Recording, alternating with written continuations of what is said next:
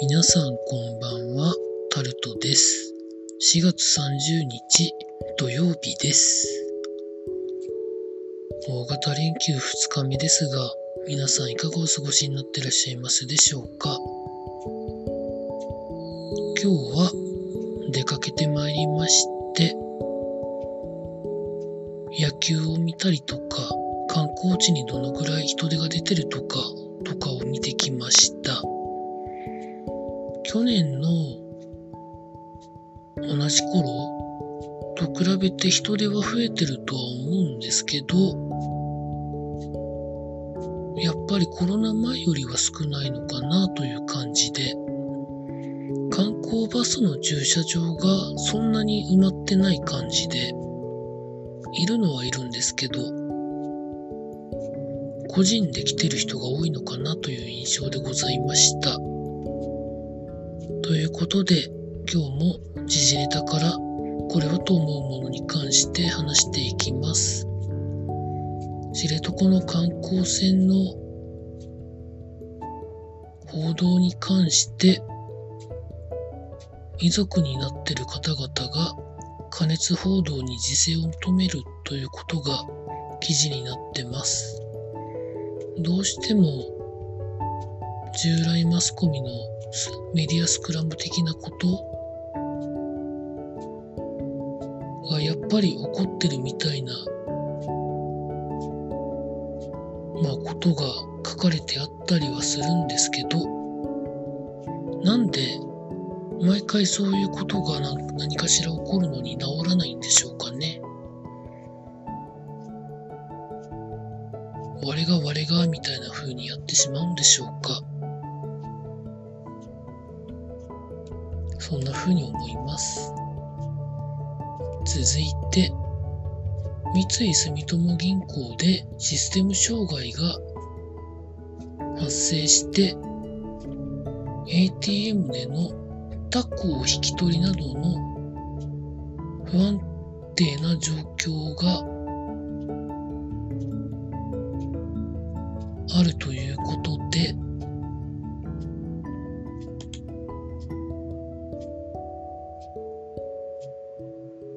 午後、今日の5時、午後5時頃から取引が不安定になって取引ができなくなる場合もあるみたいなところのシステム障害が起こっているらしく、今日の夜の9時の共同通信の発表している記事の中では、復旧の見通しが立っていないということで、今録音を撮ってるのが夜の10時くらいなんですけど、復旧がしてるかどうかは現時点では私には分かっておりません。三井住友銀行に口座を持たれてる方は皆さんそれぞれで調べてみてください。ールデンウィーク中はなんか休むところもあったり休まないところもあったり銀行いろいろするので各銀行のそういう営業に関してはそれぞれで皆さん調べてみてください。続いてさいたま市の市役所をどこに移転するか問題が20年の争いの結果やっと決まったということが記事になってます。新しいさいたま市の市役所の場所は JR の埼玉新都心駅から近いところに建てる予定が決まったということで合併前の住所で言うとどうなんでしょうかね。今ある市役所は浦和区にあって新しく建つ場所は大宮区になるということで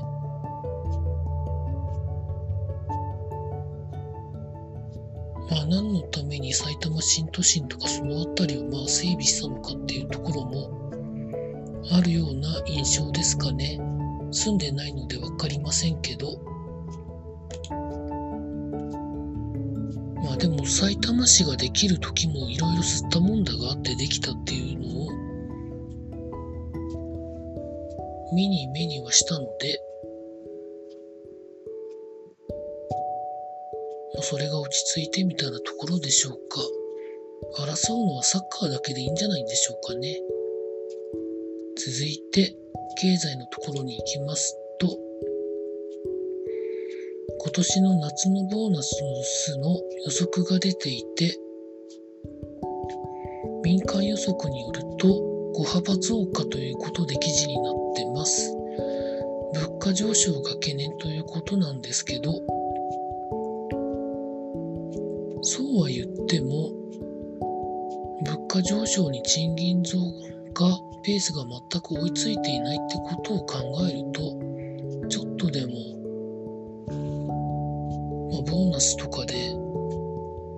給与を払わないと、ますます個人消費が伸びないままの GDP に影響出るみたいなところになるんじゃないのかなと思ったりもするんですけどね。続いて、ニューヨークダウが一時1000ドル超えの下落をまたしたということで記事になってます。29日のニューヨーク市場でダウ工業株の平均が一時1000ドル超えの下落をしたということで、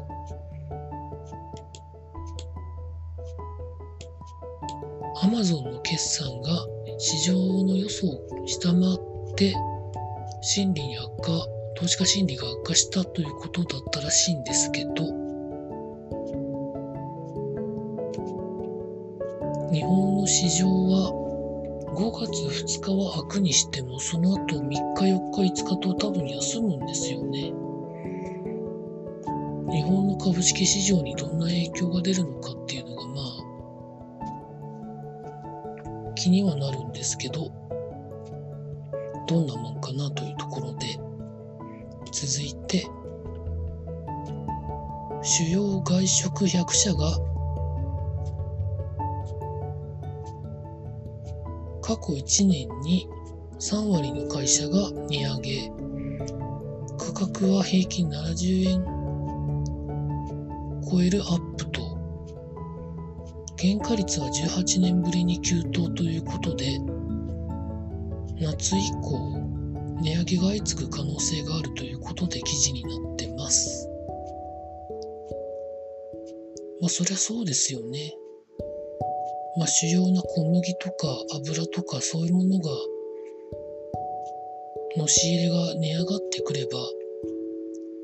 それは最終価格に乗せざるを得なくなるということはもう想定してないといけないですよね。そういうことも含めて日銀が金融政策をどうするかっていうことに注目が集まるとは思うんですけど、日銀は基本政策を変えないらしいです。これは昨日、おとといとか言ったかもしれませんね。続いて、スポーツのところに行きますと、まあ、いろいろやられてたわけですけど、巨人が最下位阪神に連敗したとかですね。ジャイアンツの菅野投手が右肘の違和感で登録抹消ですとか、佐々木ロッテの佐々木朗希投手投手が、キャッチャーの松川選手をすごいすごいと言っているとかですね。エンゼルスの大谷翔平選手が4本目をホームラン打ったとかですね。そんな記事が上がっておりました。以上、そんなところでございました。明日5月1日は、ちゃんと起きれたら、また野球を見ていきたいと思っております。以上、タルトでございました。